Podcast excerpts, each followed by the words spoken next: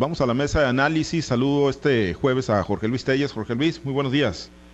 Sí, buenos días, Pablo César. Buenos días, Altagracia. Buenos días, Francisco Chiquete. Buenos días a todos. Muchas gracias. Gracias, eh, Jorge Luis. Eh, Francisco Chiquete, te saludo con gusto. Buenos días. Bueno, enlazamos a Chiquete.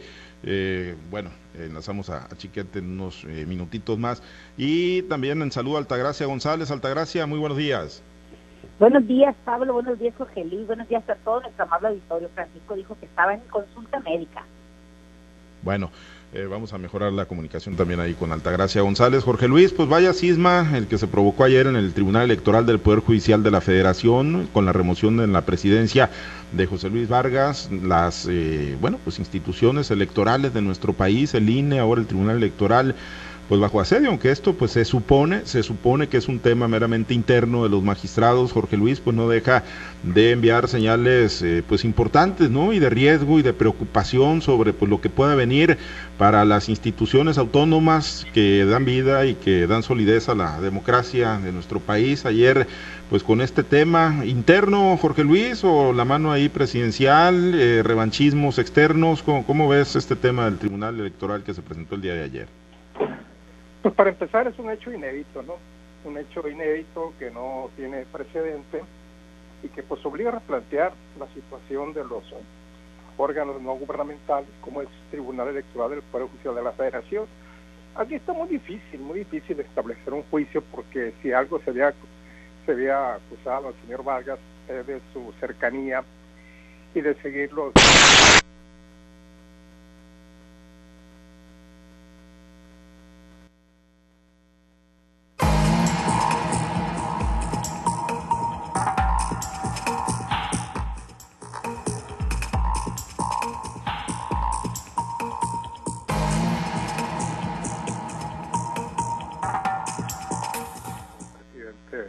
tribunal.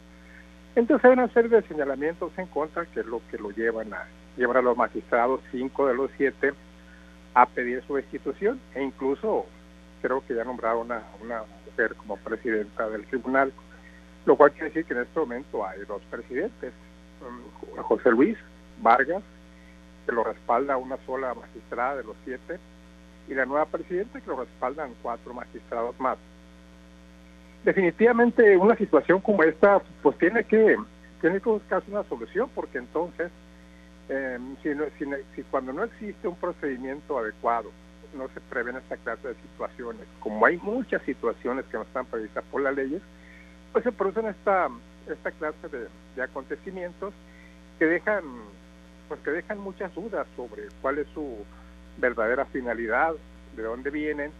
Em, dicen que no se mueve no se mueve la hoja de un árbol, sino es el mandato del presidente, así sea los organismos no gubernamentales. Aquí habría que ver, habría que irnos más a fondo.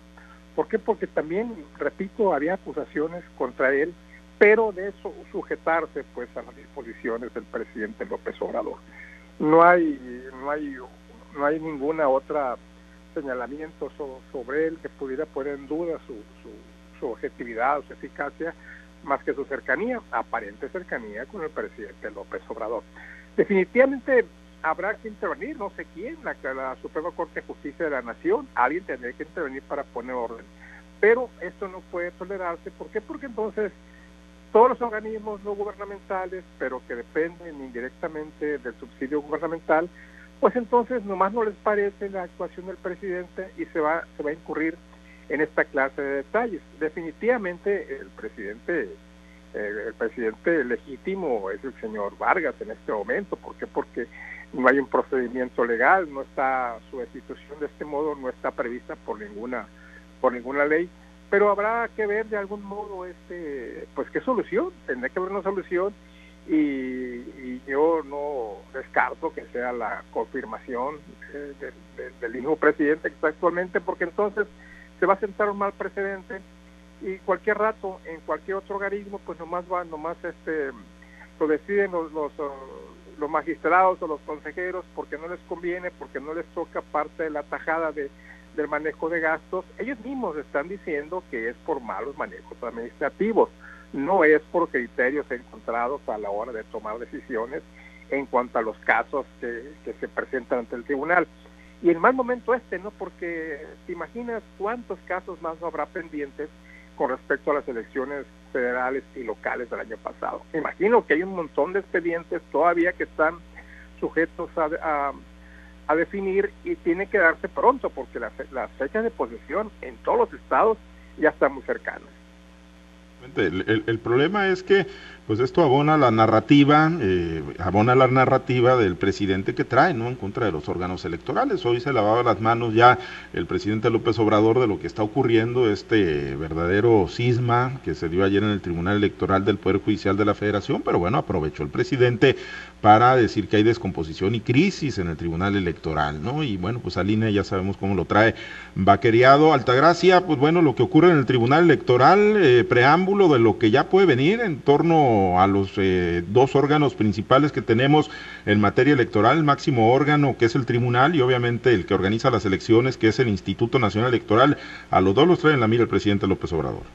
Mira, definitivamente que el que este problema haya llegado a tal magnitud, pues no indica otra cosa más que se están moviendo intereses de un lado y de otro lado. No, no, yo no te puedo decir específicamente cuáles son los lados que están marcando ahí. Lo que sí es que el grupo de los magistrados se dividió en dos, ¿no? Aquellos que optaron por destituir al otrora presidente eh, del tribunal, ¿no? Y el tribunal, el, presidente destituido que trata de, exculparse o, de disculparse o de hacer valer su derecho y dice que promoverá pues un recurso ante la Suprema ante la Suprema Corte. Lo que sí es que eh, el presidente de la República, Andrés Manuel López Obrador, aprovecha pues la cargada y empieza a, golpear a su villano favorito, que es el INE, ¿no?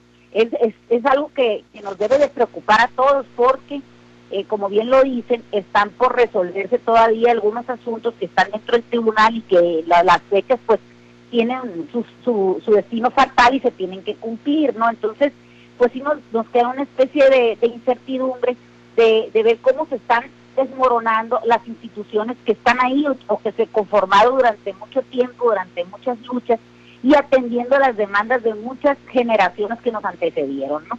Ahora, el que el Tribunal eh, Electoral de la Federación eh, esté fracturado, pues no es una fractura eh, que, se dio de la noche a la mañana, es una conducta que se ha venido presentando, que se ha venido señalando dentro de los mismos integrantes y también de la sociedad en general, ¿no?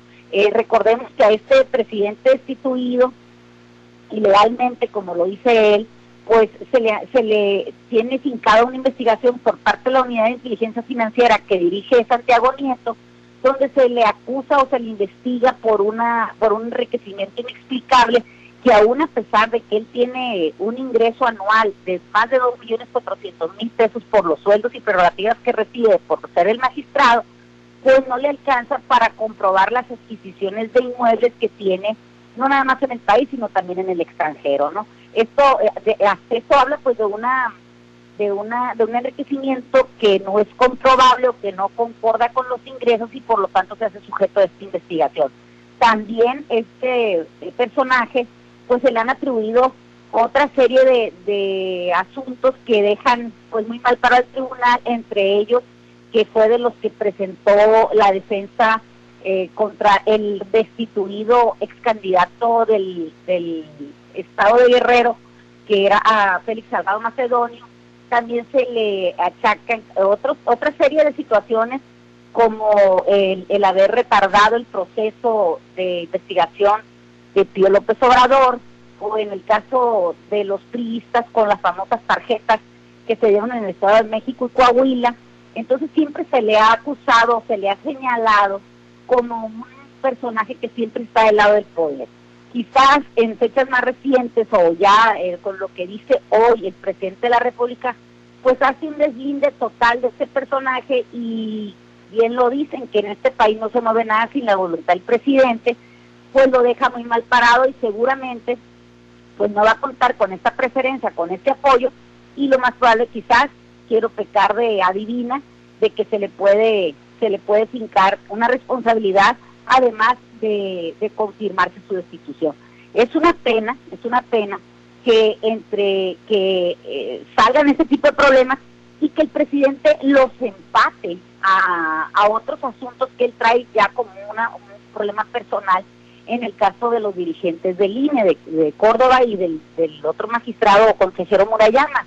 Entonces, eh, creo que ahí es donde el presidente no le abona en nada a la gobernabilidad, a la estabilidad y sobre todo a, a, la, a lo que nosotros podemos eh, presentar eh, hacia afuera de nuestro país. Dicen que la ropa sucia se lava en casa, pero desgraciadamente cuando tenemos este tipo de escándalos, de situaciones graves, pues creo que no le abonamos en nada la certidumbre que le podemos dar los inversionistas, a, a, nuestros amigos o nuestros vecinos del norte que con los que tenemos un tratado comercial donde se simbran desde lo más profundo todo lo que son las instancias gubernamentales y sobre todo las relaciones legales y de gobierno que podamos tener dentro de la República y también hacia afuera del país. ¿no? me parece una situación muy grave. Sí, es eh, una situación delicada, ¿no? Digo, todos queremos transparencia, desde luego, ¿no? Y si pues hay delitos que perseguir y, si la unidad de inteligencia financiera y el gobierno federal tienen elementos en contra de este magistrado o de cualquier mexicano, pues hay que proceder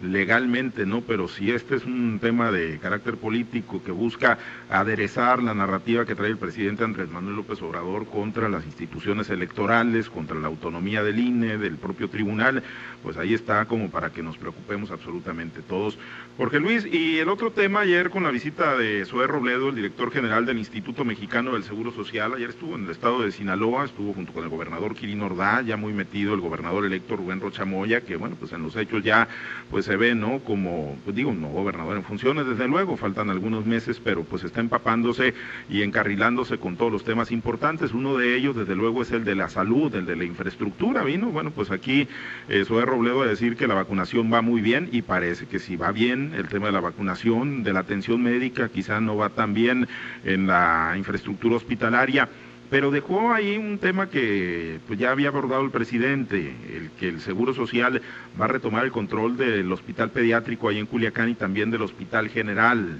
eh, que estaban operados por los servicios de salud, o que vienen siendo operados por los servicios de salud en Sinaloa, Jorge Luis. Y, y eso abre la puerta para qué, Jorge Luis, para que el Instituto Mexicano del Seguro Social o el gobierno federal le quite el control a los gobiernos estatales, al gobierno de Sinaloa, de la infraestructura hospitalaria. Si esa es la finalidad, el principal afectado pues va a ser el, próximo gobernador, Rubén Rocha Moya. Yo creo que Quirino ya cumplió. Es indiscutible que uno de los grandes méritos de Quirino pues fue la construcción de, de, hospitales, el Hospital General de Culiacán, el de Mazatlán, el Hospital Pediátrico, el Centro de Salud de Culiacán. Es uno de los grandes logros del gobernador Quirino Ordaz que quizás no los ha disfrutado como no ha disfrutado muchas cosas, porque pues a Quirino se le dio el mundo encima desde la derrota del 2018 del PRI ante, ante Morena, y luego la pandemia y luego otra derrota. Pero, pues bueno, el mérito en cuanto a la construcción de hospitales, ahí está. Eso es indiscutible y, y yo creo que esto ya no le hace ninguna mella a Quirino. Mira, si el Seguro Social ofreciera un buen servicio, si realmente atendiera a los enfermos, si realmente um, se, fuera una garantía razonable de que quien entra ahí pues va a salir curado. Una garantía razonable, digo yo, porque pues ya la gente parece que lo que tiene más miedo al hospital que quedarse en casa. Yo aplaudiría, aplaudiría la medida, porque eh, los, el Hospital General de Culiacán, como se le conoce actualmente, el pediátrico, pues operan con muchas, con muchas deficiencias y no satisfacen las demandas de la población que carece de otro tipo de, seguridad social, como es aquella población pues que no está afiliada al Instituto Mexicano del Seguro Social y que era atendida antes por el Seguro Popular y ahora a través de a través del INSABI. Te digo, si esto fuera para mejorar, yo diría pues qué bueno, ¿no? Qué bueno, que se le quite eh, control, gobernabilidad al nuevo gobernador con respecto al área de salud, pues eh, pues habría que, analizar si es bueno o es malo. Quizás para el nuevo gobernador Rubén Rocha diga, no, pues me están quitando una, una, una carga de encima, que se lo lleve el Seguro Social, pero esto, bueno, pues eh, resta también, resta también este fortaleza a, los servicios de salud, que en resumen viene a ser el, mismo, ¿no? El responsable de la salud a nivel federal y el responsable de la salud a nivel estatal, pues es, es la misma, la misma persona ha operado siempre desde que se descentralizaron los servicios de salud, de que mm, le quite poder político al gobernador o no le quite, pues eh, yo creo que sería lo de menos, ¿no? Lo importante es que si se le da el seguro social, se le debe dar con la garantía de que éste ofrezca un mejor servicio. Que si sea una ampliación de sus instalaciones, porque pues el Hospital General de Culiacán es un elefante blanco sin ningún sin ningún tipo de equipamiento médico. Ya el presidente López Obrador ofreció que antes de que salga aquí va a estar de anticipado, lo que lo que veo yo muy difícil porque para eso faltan ya poquito menos de, tres meses y no se ve ninguna movilización en ese sentido. Habría que ver, te digo, si esto es bueno, es malo, yo no me atrevería. Le diría, qué bueno, qué bueno, porque el Seguro Social es una garantía eh, que ofrece buenos servicios, pero lamentablemente no es así. No es así. El Seguro Social, como otras instituciones de salud, son actualmente una zona de desastre. Uno, por la saturación de, de demanda y otra, pues, por la ineficiencia que ha mostrado siempre a través del tiempo. El tema es ese, ¿no? Que, bueno, pues si nos vamos al seguro social, pues la atención no es de pues, gran eficiencia o de gran calidad, pero si nos vamos a los hospitales generales, pues igual están también con mucha precariedad, alta gracia, pero pues sí, la bolsa presupuestal que llega a los estados eh, para atender los servicios de salud, los hospitales generales, a Sinaloa y a todas las entidades federativas, es muy grande, ¿no? Y pues iríamos avanzando hacia un centralismo como el que está promoviendo en muchos ámbitos, no nada más en el de la salud del presidente López Obrador este punto tiene mucho que ver con los servicios coordinados de salud. Recordemos que eh, antes, cuando había delegaciones en los gobiernos del pasado, nunca hubo un delegado de salud. Siempre el secretario de salud del Estado eh, siempre hace las dos funciones. Siempre se recibe a través del gobierno del Estado pues el presupuesto destinado a salud de parte del área federal. ¿no? En el caso de que se homologuen los servicios de salud del Estado de Sinaloa con el Seguro Social, pues no haya cual irle. Tan malo es el piso como el Colorado. Entonces, más bien tiene que ver con una situación política de Andrés Manuel López Obrador, donde eh, su principal de campaña era ofrecer salud gratuita o seguridad social para todos los para todos los mexicanos, ¿no? Hay unas cosas que a mí me preocupan sobremanera, ¿no? Tenemos un seguro social que está obsoleto, que está rebasado en, la capacidad hospitalaria y también de la atención médica del personal, con con serias quejas donde se dice que, las, las prestaciones que tienen son suficientes para el trabajo que presentan. Traemos un rezago importante también en la prestación de servicios de salud, en el área de cirugías. Entonces, eh, no entiendo cuál es la, la, la, finalidad de hacer una homologación con otro servicio de salud que se presta por parte del Estado que se encuentra en igual o peores circunstancias, ¿no? Entonces, si lo único que se trata es homologar mediáticamente o, documentalmente eh, el servicio, pues eh, no le veo cuál es el cuál es el sentido, ¿no?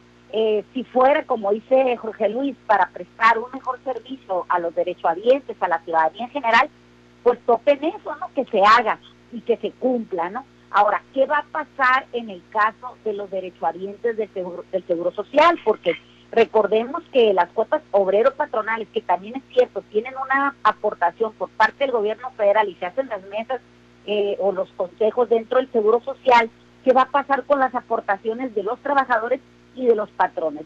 Para, para un patrón, por ejemplo, el costo de seguridad social por cada trabajador es alrededor del 30% de lo que se paga en sueldos. Entonces, eh, estamos viendo que eh, lo que lo que aporte el patrón se va, a, se va a diluir junto con lo que aporte el mismo trabajador, porque dependerá de su sueldo, es la, la retención que se le hace. Entonces, si vamos a tener los servicios de salud eh, pública dentro de los hospitales del Seguro Social, bueno, pues creo que la, la atención pues va a ser más, más crítica todavía para el caso de los que ya estaban dentro del sistema del Seguro Social, ¿no?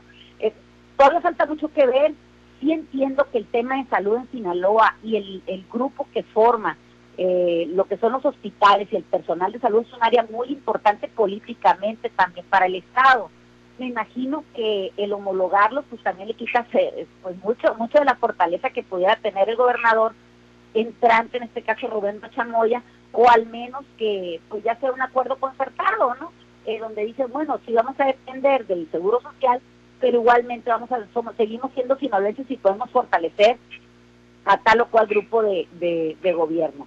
También es importante recalcar que en el área de salud, en, el gobierno de Mario López Valdés, hubo ciertas deficiencias que meritaron incluso la comparecencia del secretario de Salud ante este, tribunales, no nada más de, del Congreso del Estado, sino ante los tribunales y todavía hay este, serias este, faltantes de, dinero presupuestal y de hubo de algunos perdones que fueron irrisorios para la cantidad del desvío del despacho que se decía que había en esta área de este, gobierno, estas áreas de la salud. Entonces, hay una serie de situaciones que si es por el bien, por el mejorar los servicios de salud y sobre todo por la administración del dinero público, pues bienvenido. Pero si lo van a seguir haciendo como se viene haciendo todo desde el Seguro Social, pues creo que vamos a salir perdiendo los derechohabientes y van a salir perdiendo también las personas que de alguna manera siempre se atienden en el, en el extinto Seguro Popular hoy en SAI y los que tienen los que no tienen derecho a la salud pública, bueno, pues quizás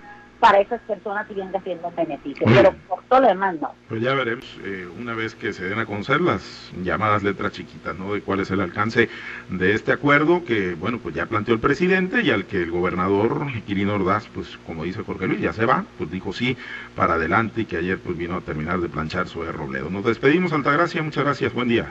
Lo único que sé es que todavía no llegamos a los servicios públicos de salud de Dinamarca. No, que tengan un excelente día. No, no, no, y estamos muy lejos, Jorge Luis. Buen día, gracias. Sí, buenos días. Gracias, gracias a Jorge Luis Telles, muchas gracias a los compañeros operadores en las diferentes plazas de Grupo Chávez Radio, gracias a Herberto Armenta por su apoyo en la producción y transmisión de Altavoz TV Digital. Se queda en la mazorca, tenemos información a lo largo del día, la voz del radio escucha, Altavoz segunda emisión, tenemos Guardianes de la Noche, Altavoz en red a las 7 de la tarde. Y por supuesto todas las actualizaciones informativas en nuestro portal noticieroaltavoz.com, descargue nuestra aplicación también para teléfono móvil. Soy Pablo César Espinosa, le deseo a usted que tenga un excelente y muy productivo día. Thank you.